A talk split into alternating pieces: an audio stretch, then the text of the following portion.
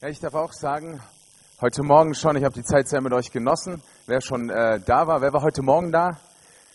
Schön. Dann kann ich noch mal ganz von vorne anfangen. ich freue mich, dass ich äh, hier sein darf bei euch und dass ich mit euch Gemeinde erleben darf. So ist das wirklich für mich. Nicht nur ich rausch rein und mache zwei Gottesdienste mit euch. Ich erlebe Gemeinde mit euch. Das ist etwas sehr Schönes. Das tut mir gut. Das gefällt mir.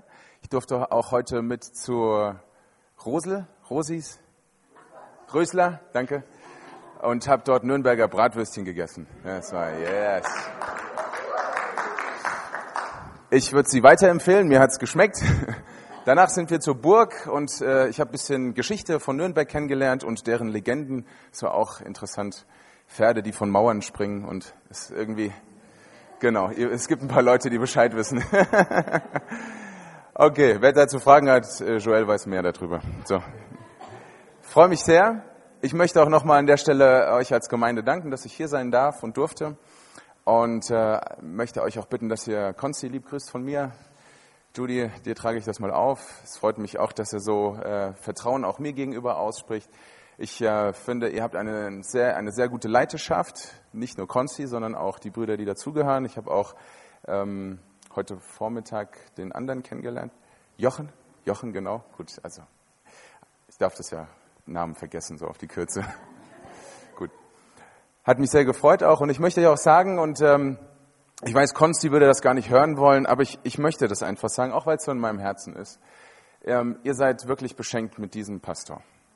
Es ist, und, und nicht nur, weil Konsti Konsti ist, sondern weil ich glaube, dass Konsti äh, ein besonderes Mandat bekommen hat von Gott für euch hier.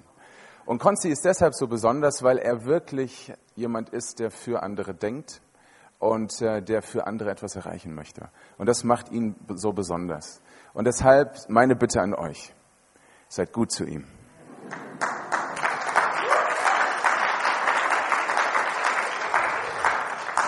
Ärgert ihn nicht zu viel, ja, nur da, wo es ihn fördert. Und das entscheidet aber meistens dann die Frau, welche Bereiche das sind. Könnt ihr euch mit Judy abklären, absprechen dann. Ich freue mich auch, dass ähm, ich wissen darf, dass äh, ihr als Gemeinde so unterwegs seid, dass ihr sagt, es geht nicht nur um uns, es geht auch um, um die Stadt, in der wir Gemeinde sind. Und das finde ich auch sehr, sehr besonders, freut mich auch sehr. Ich möchte heute Abend über ein anderes Thema sprechen als heute Morgen und ähm, möchte aber trotzdem bei einem ähnlichen, ähm, ja, bei einem ähnlichen Stil bleiben. Ich möchte wieder über eine Frau sprechen. Das finde ich besonders wichtig, weil ich habe euch heute Morgen sagen dürfen, dem einen oder anderen, dass ich glaube, dass es sehr wichtig ist, dass wir in Sachen Glauben ähm, nicht nur irgendwelche männliche Helden vor Augen haben, sondern dass wir lernen von Frauen, auch vor dem Hintergrund, weil ich glaube, dass eine Frau oft in der Lage ist, die Dinge so anzunehmen, wie sie sind und darin den Glauben zu finden und den Glauben zu stärken. Und das ist für uns Männer auch gerade wichtig, das heute Morgen schon so gesagt habe, weil da muss erstmal alles seine Ordnung haben, da muss erstmal alles nachvollziehbar sein und stimmen und dann können wir loslegen. Und da finde ich es äh, herrlich, dass äh, Gott uns Frauen geschenkt hat, die uns das vorleben, dass es auch anders geht und dass es auch anders gehen muss. Aber ich will auch nicht äh, die Frauen idealisieren und glorifizieren. Es gibt nur, wer war das? Ich, ich habe ihn gesehen. äh, Frauen sind auch nur Menschen, das äh, wisst ihr auch. Die, es gibt nur eine wirklich gute, vollkommene Frau. Die habe ich geheiratet. Und das ist sehr subjektiv, deswegen darf man das sagen. So. Ich möchte aber mal bei diesem Gedanken bleiben. Ich habe euch ein Bild mitgebracht, weil ich glaube, so um die Tageszeit ist es ganz gut, man hat mal was vor Augen. Ähm, vielleicht können wir das gerade mal sehen, bitte. Ähm, ihr seht hier das ist, jetzt würde er sagen, oh, das ist wieder typisch Windows, aber da lasse ich mich nicht drüber aus jetzt, äh, ob das äh, besser, ob Apple ein besseres Bild ge geschickt hätte, wer weiß. Also es ist ein bisschen verpixelt, aber das, was wir sehen können, ähm, das ist mir erstmal wichtig. Es ist so für mich ein Sinnbild. Da sitzt eine Person auf einem Einrad und jongliert. Wer würde sich das zutrauen von euch, die hier anwesend seid?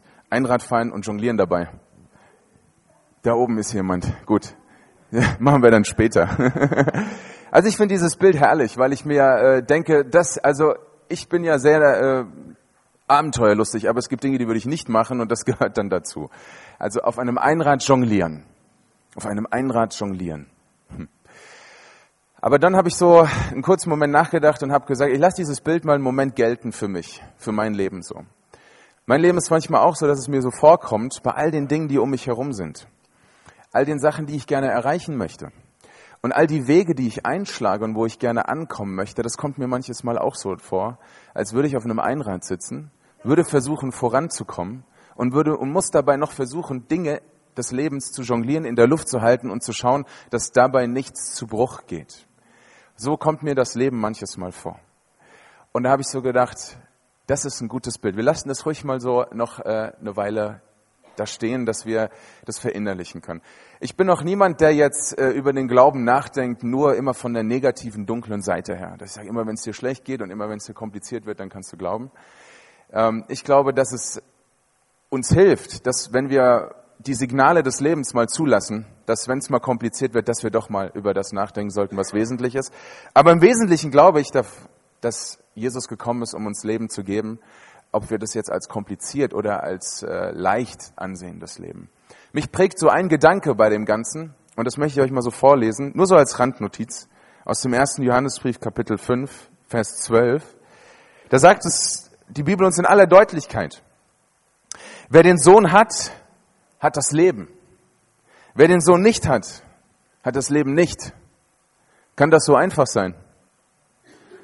Ja, ich glaube, dass das so einfach ist. Und ich freue mich darüber, dass Gott uns es nicht so schwer und nicht so kompliziert macht, sondern dass wir in Sachen Jesus und in Sachen Gott, in Sachen Glaube, in Sachen Nachfolge uns das wirklich einfach machen können und wir das nicht unnötig kompliziert machen müssen. Wer den Sohn hat, hat das Leben. Ich, also mich begeistert das. Ich weiß nicht, wie es da euch geht mit so. Soll ich wieder Consti-Style machen so? Sagt mal, wer den Sohn hat, hat das Leben. Ihr vermisst euren Pastor, ich merke das. Schön, ich werde es ihm sagen. Wer den Sohn hatte, hat das Leben. Wer den Sohn Gottes nicht hatte, hat das Leben nicht. Und das ist so einfach. Es ist wirklich so einfach. Und wenn ich an dieses Bild da äh, oben denke, dann ist das doch auch für mich der Ausdruck von Leben wollen. Leben müssen, etwas erreichen im Leben. Das Leben, so wie ich es heute Morgen gesagt habe, spüren. Auch das Leben wirklich erleben und nicht nur das Gefühl haben, ich funktioniere. Und dazu ist Christus gekommen in diese Welt, dass wir wirklich leben können. Dass wir nicht am Leben vorbeileben und dass wir uns nicht selber irgendetwas vormachen, sondern Christus ist gekommen, damit wir Leben haben und nicht einfach so, sondern in der ganzen Fülle, sagt die Heilige Schrift. Und was immer das auch sein mag, ihr Lieben, macht euch auf den Weg, diese ganze Fülle von Gott wirklich zu erfassen. Und bleibt nicht stehen. Wer Jesus nachfolgt, der darf nicht stehen bleiben. Der muss diesem Anspruch hinterher sein. Ich will die Fülle des Lebens haben. Und so will ich bei diesem Bild mal ein, Schritt weit, ein Schrittchen weitergehen und darüber nachdenken, was denn aus diesem Anspruch wird, dass ich leben will und dass mein Leben doch wirklich Leben sein soll. Wie sieht es denn tatsächlich aus? Hand aufs Herz. Ich glaube, dass mein Leben nicht immer so aussieht, dass ich sagen kann, ja, ich spüre die Fülle, ich spüre das Glück, ich bin zufrieden, ich weiß, ich bin da, sondern oft kommt es mir vor, als werde ich so durchs Leben gejagt. Und dann geht was verloren, nämlich dieser innere Wunsch in mir, diese Sehnsucht. Auch eigentlich willst du doch leben. Ich möchte nicht funktionieren. Und ich will nicht auf dem Einrad sitzen. Was, was tun? Weil manche Dinge kann man sich nicht aussuchen. Ich muss arbeiten. Ich habe Kinder. Ich habe einen Job. Ich bin verheiratet. Ich habe Freundschaften. Ich habe Ziele. Ich habe Träume. Ich habe Hobbys. Ich möchte das alles irgendwo machen. Ich kann das doch nicht ausblenden. Wie komme ich von dem Rad darunter? Und zwar ohne, dass ich auf die Nase fall und ohne, dass die Dinge, die ich jongliere, zu Bruch gehen. Weil das ist ja auch etwas, was ich nicht möchte. Ich will ja die Dinge, die in meinem Leben sind, weil sie wertvoll sind, auch erhalten. Ich möchte sie auch pflegen. Ich möchte vorankommen an der Stelle. Ich möchte euch hineinnehmen mit diesen Gedanken in eine Situation, wie wir sie vielleicht auch selbst gut kennen. In eine Alltagssituation, die geprägt ist von Stress, die geprägt ist von Arbeit und Verantwortlichkeiten, und dann von einer, wie ich finde, bemerkenswerten Reaktion. Wir lesen zusammen, wer mag, im Lukas-Evangelium, Kapitel 10. Lukas-Evangelium, Kapitel 10, Verse 38 bis 42. Und wir schalten uns ein in so eine Situation, wo schon berichtet wird von dem, was Jesus getan hat, wie er mit Menschen umgegangen ist, wo er so überall war, was er gesagt hat, wie Menschen auf ihn reagiert haben, was sie mit ihm erlebt haben. Und dann heißt es dort in Lukas 10, wie Jesus mit seinen mit seiner Mannschaft weiter unterwegs ist und dann in eine bestimmte Situation hineinkommt. Vers 38. Es geschah aber, als sie ihres Weges zogen, dass er in ein Dorf kam. Und eine Frau mit dem Namen Martha nahm ihn auf. Und diese hatte eine Schwester, genannt Maria, die sich auch zu den Füßen Jesu niedersetzte und seinem Wort zuhörte. Martha aber war sehr beschäftigt mit vielen, vielen Dienen. Sie trat hinzu und sagt, Herr, kümmert es dich nicht, dass meine Schwester mich hier allein lässt zu dienen, sage ihr doch, dass sie mir hilft. Jesus antwortete und sprach zu ihr, Martha, Martha, du bist besorgt und beunruhigt um viele Dinge. Eines aber ist nötig. Maria hat das gute Teil erwählt, das ihr nicht genommen wird.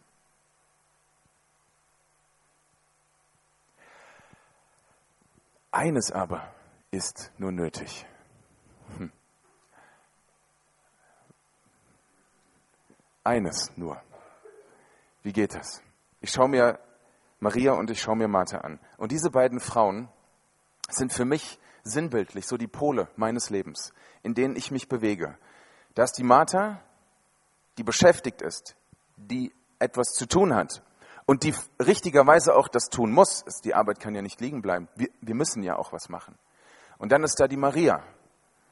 Die setzt sich einfach ganz entspannt zu den Füßen von Jesu und hört ihm zu und lässt den anderen die Arbeit. Und ich habe so gedacht, ich weiß nicht, ob ich die so sympathisch finde, die Maria. Ich weiß nicht, ob die mir so wirklich so nahe ist. Und nur weil sie zu den Füßen Jesu sitzt, muss sie nicht denken, dass sie mich beeindruckt damit. Was ist das für so eine, was ist das für eine fromme Tante, die Maria, dachte ich so. Die andere lässt ihr die Arbeit machen und sie preist den Herrn in der Gegenwart und genießt die Herrlichkeit und ist Salbung da und alles ist schön. Und die anderen dürfen sich das, die Beine ausreißen. Die anderen müssen die Arbeit machen. Ich habe mich, ich hab mich gefragt, Maria, ähm, du solltest dich was schämen, habe ich mir gedacht. Und ich finde es gut, Martha, dass du das bei Jesus reklamierst. Dass du da hingehst und sagst, Herr, guck mal, ich und jetzt guck mal da. Und äh, war ja klar dann, dass wir sagt, gut, Jesus wird jetzt gleich sagen, Maria, böses Mädchen, aufstehen, sitz hier nicht voll rum, tu was für den Herrn, tu was für das Reich Gottes, investier dich, bring dich deinen Gaben gemäß ein, such deinen Platz, nimm deinen Platz ein. Das hätte ich jetzt erwartet, dass Jesus so antwortet. Aber Jesus sagt, eine Sache nur ist wichtig. Und Maria hat sich einen Teil erwählt und das finde ich sehr besonders und das möchte ich, dass wir uns das miteinander behalten, das nicht genommen wird. Und ich habe so gedacht an das Einrad, die Jonglage, das Versuchen irgendwo hinzukommen. Ist das nicht auch oft getrieben von der Angst, dass mir was genommen wird? Will ich nicht die Dinge tun, damit ich etwas besitze und damit sie auch bleiben? Handle ich nicht, damit die Dinge bestehen, die ich habe? Ist das nicht auch viel Angst, die dabei ist? Weil ich Angst habe, mir wird etwas genommen. Ich verliere etwas. Ich behalte die Dinge nicht mehr. Sie gehen verloren, sie verlieren an Farbe, es wird blass, es hat keine Bedeutung mehr, es beeinflusst mein Leben nicht mehr. Diese Angst treibt auch immer mehr zu tun, damit man das, was man hat, auch behält. Aber Maria kriegt gesagt, eine Sache ist nur wichtig und die wird dir nicht genommen werden, dass du sitzt in der Präsenz Gottes.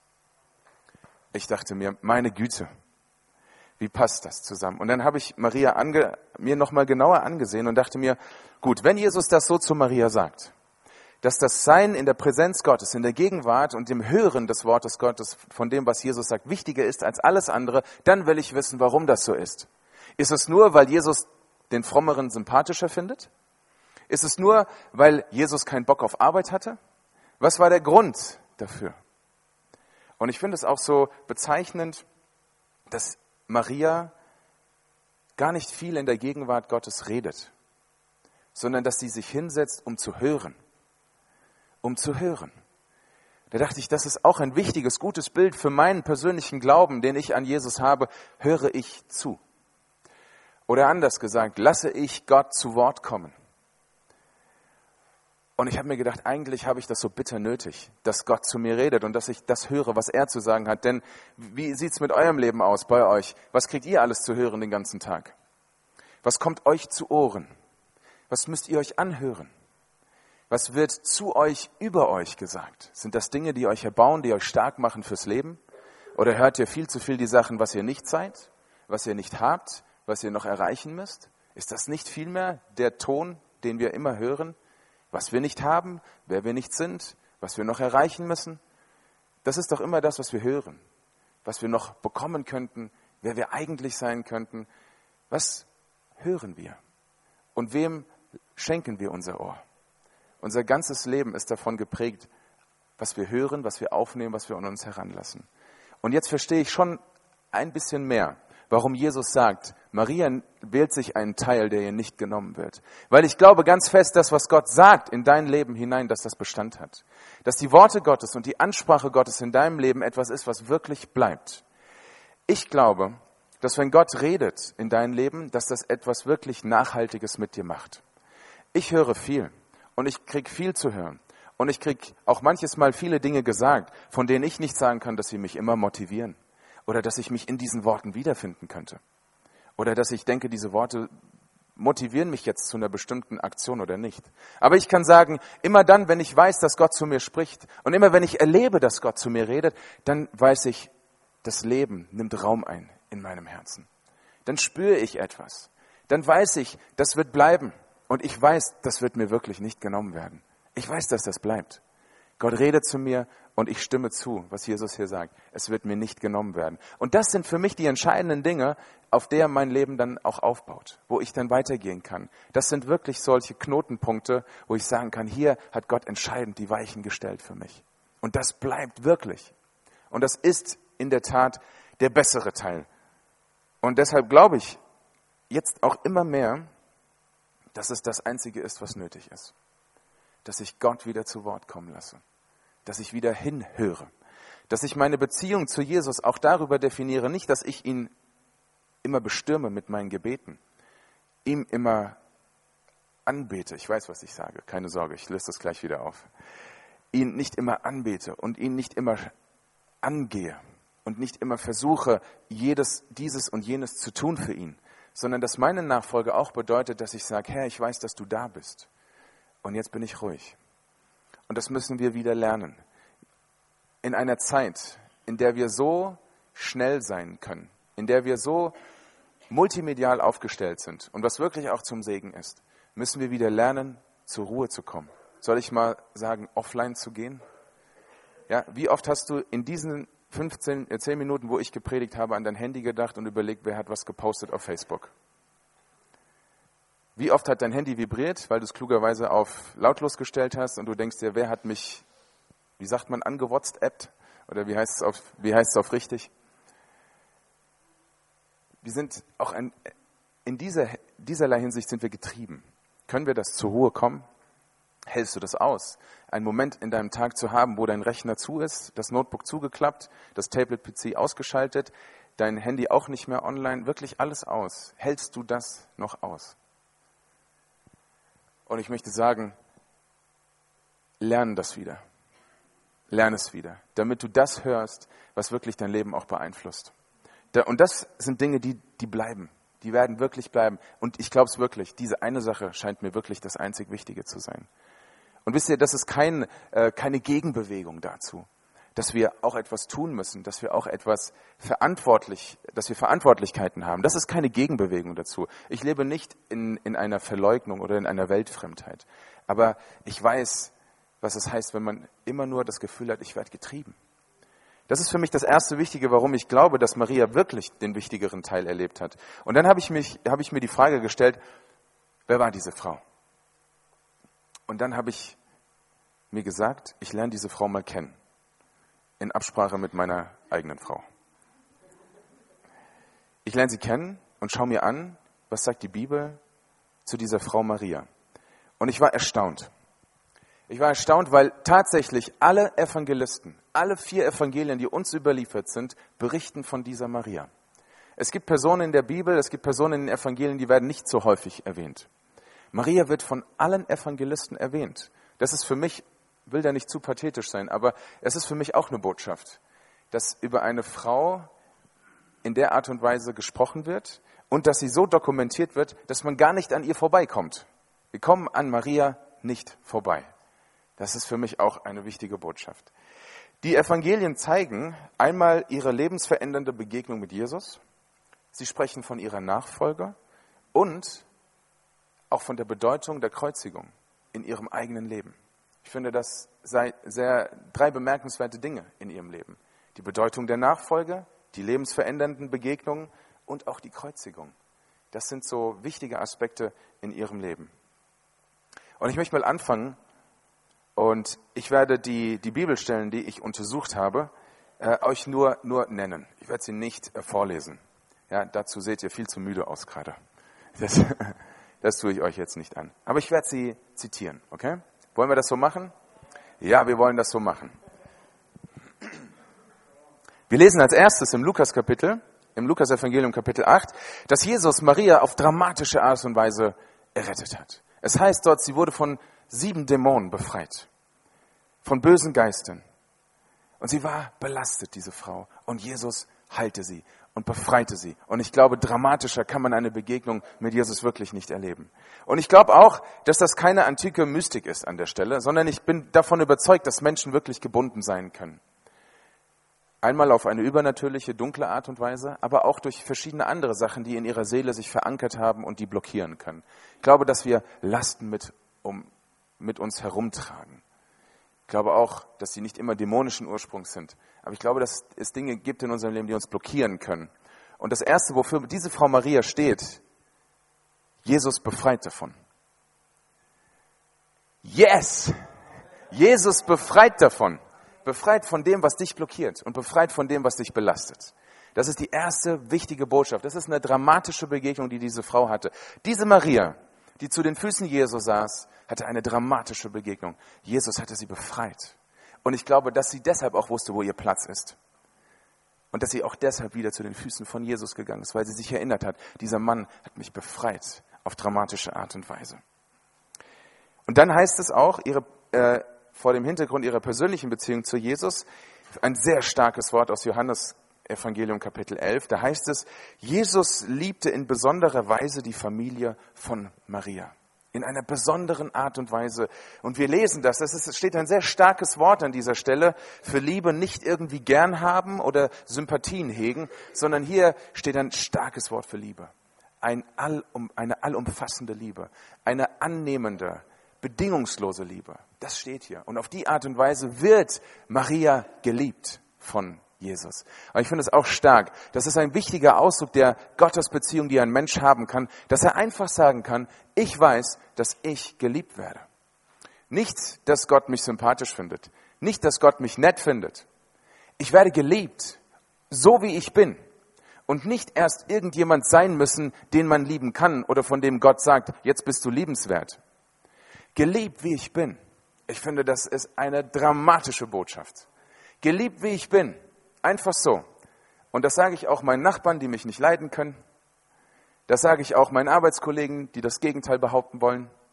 Das sage ich auch meinem Chef, den ich segne jeden Tag, weil er es nicht tut.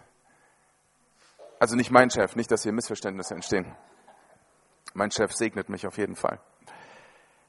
Und deshalb ist es wichtig für mich, die persönliche Beziehung. Und deshalb glaube ich auch, dass meine persönliche Beziehung zuerst davon abhängt, dass ich das eine weiß, Gott liebt mich so, wie ich bin. Und ihr kennt die anderen Sprüche, die dann folgen so, aber Gott liebt dich so sehr, dass du nicht so bleiben sollst, wie du bist und so weiter. Aber wisst ihr, lassen wir das doch mal so stehen. Lassen wir das doch mal so stehen, dass Gott einfach sagt, so wie du bist. Liebenswert. Und ich glaube, dass das auch der Grund ist, warum Maria wieder runtertaktet, ausbremst, den Gang runterschaltet und sagt, er ist da, ich setze mich zu seinen Füßen und jetzt höre ich wieder zu. Weil vielleicht und ganz sicher hat sie auch erwartet, ich werde wieder Worte der Wertschätzung hören, Worte der Liebe. Ich werde wieder Worte der Bestätigung hören. Das sind gute Worte. Und die hören wir zu den Füßen von Jesus. Ich glaube, dass deshalb auch sie zu den Füßen von Jesus wieder Platz nahm. Ihre Nachfolge zeichnet sich wie folgt ab. Johannes 11 berichtet davon, dass Maria in einer besonderen Art und Weise davon überzeugt war, dass Jesus alles möglich ist. Sie musste erleben, ihr kennt die Geschichte von Lazarus, der Mann, der gestorben ist und Jesus vermeintlich zu spät kam und dann Maria ihm in die Arme rennt und sagt, wärst du doch hier gewesen. Und dieser Satz von Maria, wärst du doch hier gewesen, das ist nicht vorwurfsvoll, das ist ein Ausdruck des Glaubens, weil sie sagt, wärst du hier gewesen, er würde leben. Und das finde ich auch stark. Diese grundtiefe Überzeugung, Jesus, wenn du da bist, dann ist alles in Ordnung. Und Jesus, wenn du da bist, dann werden die Dinge gut werden. Und sie durfte dann auch erleben, wie diese Überzeugung auch beantwortet wurde. Jesus erweckte einen toten Menschen zum Leben wieder neu. Auch wieder dramatisch, großartig. Dass Jesus solche Dinge tun kann und sie tut, um zu zeigen, wer er ist und warum wir glauben dürfen und können. Und das hat ihre Nachfolger auch ausgezeichnet, dass sie in besonderer Weise davon überzeugt war, dass Jesus wirklich die Dinge in der Hand hat. Und was mir auch gut gefällt, sie setzte das Wertvollste ihres Lebens ein für Jesus. Und das sieht man nur an einer kleinen Geste in Johannes 12. In einer der damaligen Zeit entsprechenden Gastgebergeste, sie salbte ihre, seine Füße mit Öl. Sie salbte ihn mit kostbarer Nade, sagt Johannes 12. Und sie trocknete seine Füße mit ihren, Haar, mit ihren Haaren. Das ist so ein Ausdruck wirklich tiefster Gastfreundschaft und Hingabe. Und das war nicht irgendwie, das war damals nötig, weil, das wisst ihr vielleicht, es gab nicht äh, festes Schuhwerk, man kam von draußen rein und hatte Staub an den Füßen. Und so wie man heute dem Gast die Jacke abnimmt, dass er sich wohlfühlt, wusch man seinerzeit die Füße, dass er sich auch wohlfühlen kann und nicht mit dreckigen Füßen zu Tisch legen musste. Und das tat sie nicht einfach so mit gewöhnlichem Wasser, sondern sie setzte das Kostbarste, was sie hatte, ein für Gott. Finde ich auch ein wichtiges Sinnbild. Das Kostbarste. Auch für die Gemeinde. Und lasst mich hier so, einen kleinen, so eine kleine Randnotiz machen als äh, Vollblutpastor, als leidenschaftlicher Mann der Gemeinde. Ich krieg die Krise, wenn Leute in der Gemeinde sind und meinen, dass sie das so beiläufig abhaken können. Dass Gemeinde so von der Beiläufigkeit lebt. Ich mache auch mal ein bisschen mit. Und was sollen wir dann sagen? Oh, danke schön, dass du auch mitarbeitest. Es, muss ich mich dafür bedanken, dass du sagst, ich gebe mal eine halbe Stunde meiner Zeit rein. Ich finde das ein Skandal. Es ist ein Skandal. Wenn du Teil der Gemeinde bist, und wenn du Teil einer Gemeinschaft bist, die Jesus nachfolgen will, und ich rede nicht davon, dass du dich vereinsgemäß verhältst, dann muss das selbstverständlich sein, dass das Wertvollste deines Lebens Gott gehört und dass das Wertvollste deines Lebens ihm gewidmet ist, mit allem, mit Haut und Haaren. Das ist, muss selbstverständlich sein und ich will jedem sagen hier und es auch so sagen dürfen, aus tiefstem Herzen und tiefster Überzeugung, das, was Gott dir an Talenten gibt, das hat er dir gegeben, damit du deine Gemeinde beschenkst. Das hat er dir gegeben, damit du Menschen, die Jesus nicht kennen, beschenkst. Er hat es nicht gegeben, damit du sagen kannst, ich habe Talente von Gott. Sei nicht töricht. Investiere dich. Dein Kostbarstes. Und soll ich noch einen Schritt weiter gehen? Wenn ich sage das Kostbarste, was ist das nächste, worüber ich reden würde? Das liebe Geld. Und glaubt mir, so edel sind wir nicht. Wenn es um Geld geht, dann hört die Frömmigkeit ganz schnell auf. Und da rede ich auch nicht vom grünen Tisch. Da habe ich viel gesehen und viel erlebt, aber bin auch völlig erlöst. Ich bin völlig erlöst. Natürlich macht man sich Gedanken. aber auch an der Stelle möchte ich sagen, es geht nicht an, dass du mit dem zurückhältst, was Gott dir gibt, auch an Finanzen. Das möchte ich auch so sagen. Das geht nicht an. Es geht nicht darum, dass du dann steuerst mit deinen Finanzen. Ja, hat die Gemeinde das jetzt verdient, dass ich meinen Zehnten gebe? Sind die auf dem Kurs, hinter dem auch ich stehen würde? Geht der Pastor in die Richtung, wo auch ich von überzeugt bin? Und will ich dann deshalb mein Geld auch für die Gemeinde geben? Ich würde sagen, es gibt für mich fast keine größere Sünde als so ein Denken. Da kannst du mich jetzt nicht mehr mögen. Ist okay da lebe ich mit. Aber ich muss dir ganz ehrlich sagen, wenn du das, was du hast, nicht einsetzt, vor dem Hintergrund, weil es nicht so läuft, wie du es dir vorstellst, dann sage ich dir zwei Dinge. Erstens, behalt dein Geld und zweitens, such dir eine andere Gemeinde. Okay, äh, Konsti bügelt das bestimmt wieder platt äh, äh, oder macht es wieder, er richtet das wieder, ja, wenn ich das, wenn ich, wenn er wieder, ihr dürft euch bei ihm dann ausweinen. Ihr, ihr Lieben, das Kostbarste, und ich will jetzt nicht so Vergleiche aufziehen mit, Jesus hat auch das Kostbarste für dich gegeben und so weiter. Ähm, das finde ich so hemsärmlich irgendwie. Aber es sollte doch selbstverständlich sein, dass wenn du die Fülle des Lebens empfängst, dass du sagst, das Wertvollste gehört dir, Herr. Und ich will es so nochmal zusammenfassen in aller Deutlichkeit. Gott hat dir Talente gegeben, dien, dien deiner Gemeinde. Tu das bitte. Und Gott hat dir auch Finanzen gegeben, dien deiner Gemeinde. Beschenk sie damit. Beschenk sie damit. Es geht doch nicht darum, ob dir das gefällt, immer alles. Also wenn du auf die Gemeinde wartest, komm, stell dich hinten an. da warten noch mehrere drauf. Das Wertvollste, okay? Lern das von Maria. Das Wertvollste, das war gerade gut genug. Und ich glaube, auch deshalb nahm sie wieder Platz zu den Füßen von Jesus. Auch deshalb nahm sie wieder Platz, weil sie wusste, daher, daher ich wieder die Dinge, die mich weiterbringen. Deshalb wusste sie, das ist der Ort, wo ich hingehöre und nirgends anders. Und dann kommt dieser fast schon vernichtende Moment der Kreuzigung. Wie hat Maria diese Kreuzigung erlebt? Und ich war wieder beeindruckt. Ich habe gesehen, die Jünger ich will das jetzt nicht überstrapazieren, aber die Männer wieder, die durften keinen Krieg machen und schon waren sie wieder beleidigt. Jesus war nicht der Herr, der äh, Befehlshaber, der sie gegen die Römer hinausgesandt hat, um sie aus Jerusalem zu boxen. Nein, er wurde verurteilt, er wurde gekreuzigt. Er stand da als Verlierer, vermeintlich als Verlierer. Und die Jünger hatten ihre Depression wieder weg. Maria und die anderen Frauen, es war sehr interessant für mich, das zu lesen. Von ihr wird im Matthäusevangelium am Ende, Kapitel 27, berichtet. Sie war eine der Jüngerinnen von Jesus, hatte ihm gedient und war bei der Kreuzigung zugegen. So wird es dort beschrieben.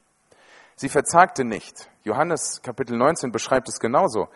Sie stand bei dem Kreuz mit der Mutter von Jesus und mit anderen Frauen, die Jesus nachgefolgt waren. Sie blieben bei ihm. Wisst ihr, Nachfolger, das hat auch was mit Treue zu tun.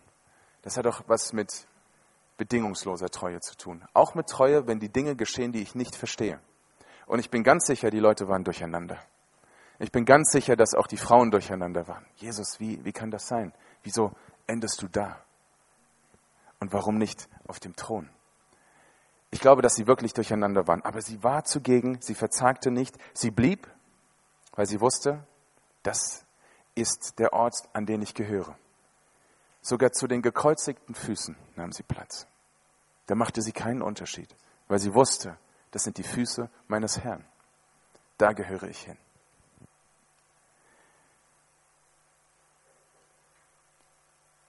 Was das zur Folge hatte, war, dass Maria den ersten Platz einnahm. Das hört sich jetzt wieder gut an, gell? den ersten Platz vor allen anderen.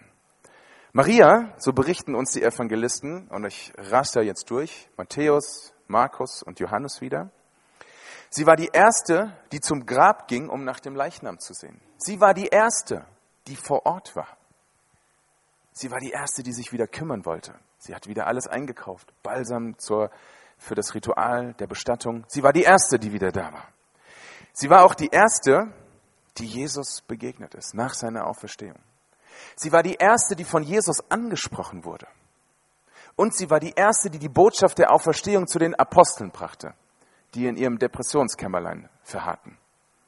Sie war die erste, sie war die erste, die Jesus erlebte nach der Auferstehung. Sie war die erste mit der Botschaft, der Herr ist auferstanden. Sie war die erste, die wieder diese Hoffnung verbreitet hat, die wieder Menschen ermutigt hat. Sie war die erste, die erlebt hat, wie der auferstandene Herr spricht in das Leben der Menschen. Sie war die erste wieder. Und da habe ich gesagt, Maria, ich nehme alles zurück. Ich nehme alles zurück, was ich am Anfang gedacht habe. Du bist nicht die verträumte, fromme Spinnerin, die auf einer Herrlichkeits- und Salbungswolke daher schwebt und nur noch Jesus sucht und nichts anderes mehr kennt. Du bist eine Frau des Lebens. Du bist eine Frau des Glaubens. Du bist eine Frau, die wirklich überzeugt. Du bist eine Frau, die wirklich mir vorlebt, was es heißt. Die Füße Jesu, das ist mein Platz. Die mir vorlebt und sagt, nur eine einzige Sache, die wichtig ist.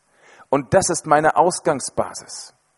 Dann steige ich ab von meinem Rad, schau, dass nichts zu Bruch geht, leg mal meine Sachen zur Seite und sag, Jesus, hier bin ich wieder diese eine Sache, die mir nicht genommen wird. Maria, das nehme ich an von dir.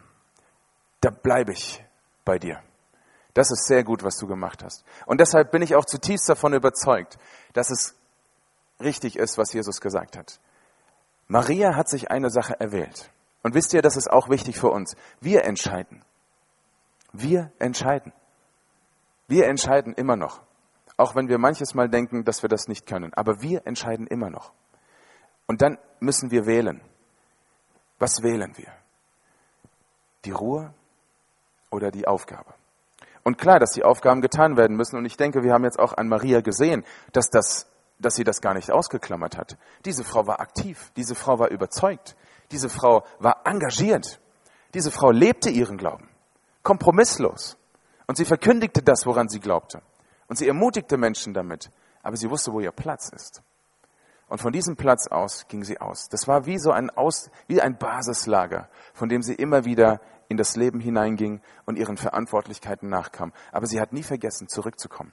Immer wieder zu den Füßen von Jesus. Immer wieder dahin, wo sie weiß, hier höre ich Worte des Lebens, Worte der Liebe, Worte der Wahrheit. Von hier aus gehe ich weiter. Und von hier aus gestalte ich mein Leben. Und von hier aus empfange ich Kraft für die Dinge, die um mich herum sind. Ich habe gesagt, jawohl, und davon bin ich zutiefst überzeugt.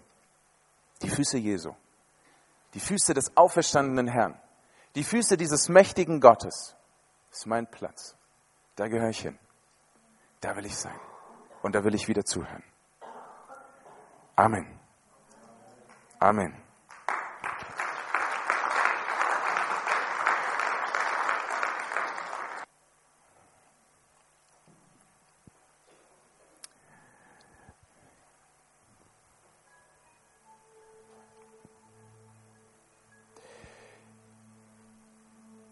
Jesus, ich möchte dir danken dafür, dass es so einen wundervollen Ort gibt, Herr, bei dir.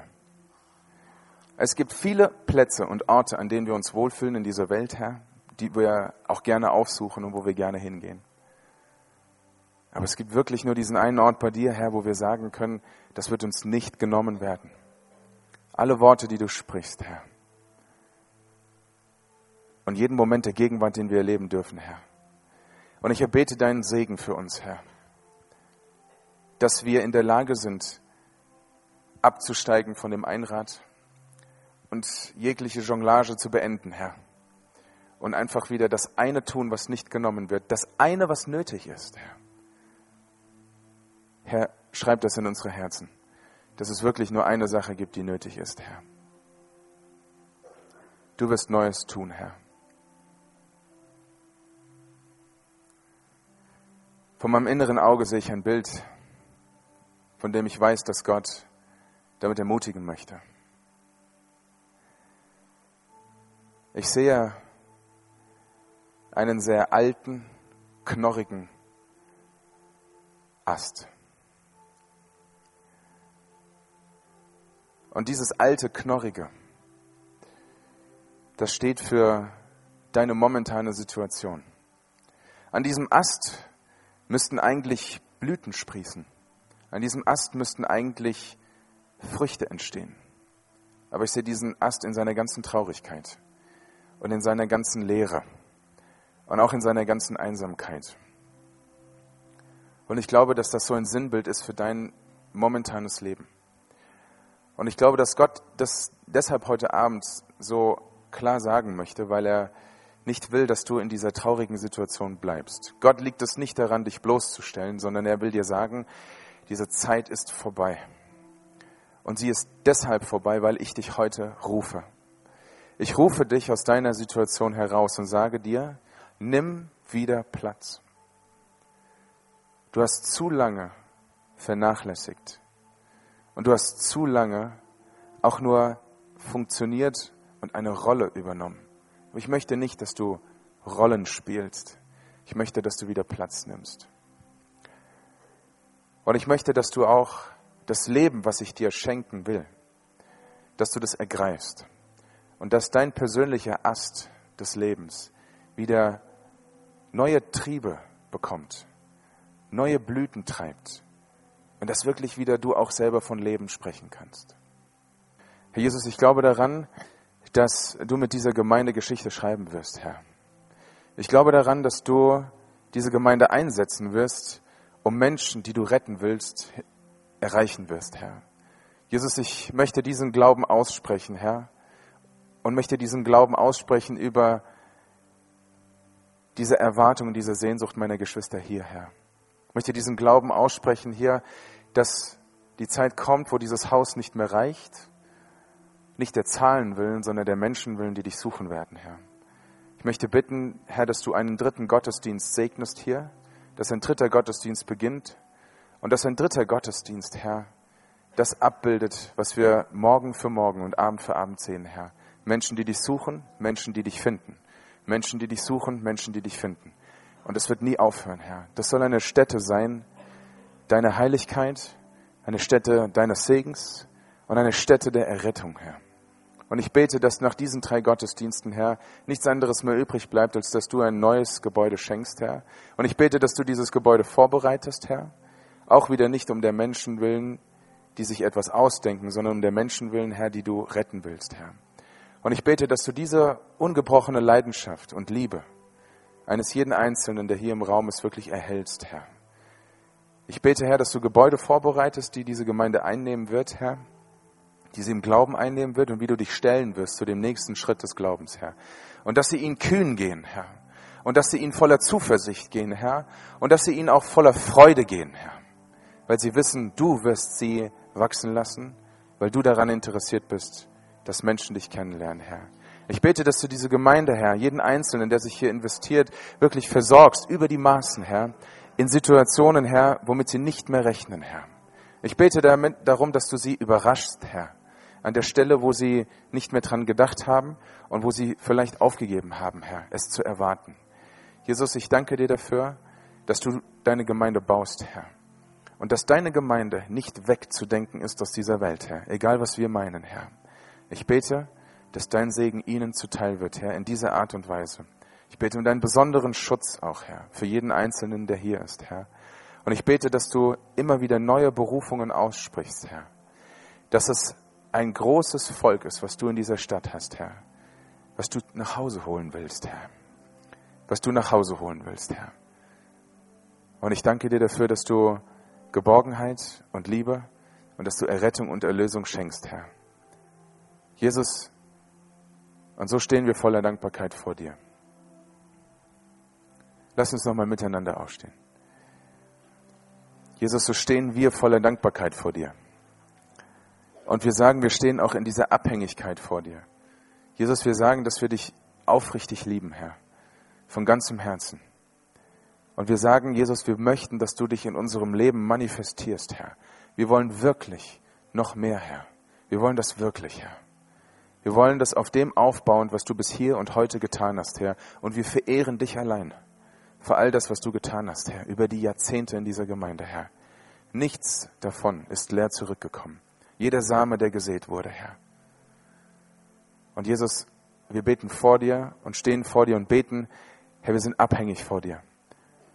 Und wir beten, dass du uns beschenkst in unserem Leben, in unseren Verantwortlichkeiten, in dem Stress, den wir manches Mal haben, Herr. In unseren Begabungen, in unseren Finanzen, Herr, in unserer Sehnsucht dir gegenüber. Ich bete, dass du uns begegnest und uns Antworten schenkst, wo die Fragen noch, noch nicht geklärt sind, Herr. Jesus, und ich bete, dass jeder Einzelne, der hier ist, Verantwortung dafür trägt, Herr, dass Menschen dich erkennen werden, Herr. Danke dafür, Herr. Und ich bete, dass jeder Einzelne, der hier steht, auch erlebt, dass du ein guter Hirte bist. Du bist kein Sklaventreiber. Du bist der gute Hirte. Du führst. Und dass jeder Einzelne, der hier erlebt, wie du führst, und zwar auf die Auen, die voll frischem Gras sind und zu lebendigem Wasser, Herr. Ich bete, dass jeder, der hier ist, Herr, erlebt, dass du der gute Hirte bist der Versorgung schenkt, der wohltut, der annimmt, der akzeptiert, der Heilung schenkt bis in die tiefsten Tiefen der Seele hinein, Herr. Gott, du bist mehr. Gott, du bist mehr. Gott, du bist so echt. Und dafür danken wir dir, Herr. Wir verehren dich, Jesus. Wir verehren dich, Herr.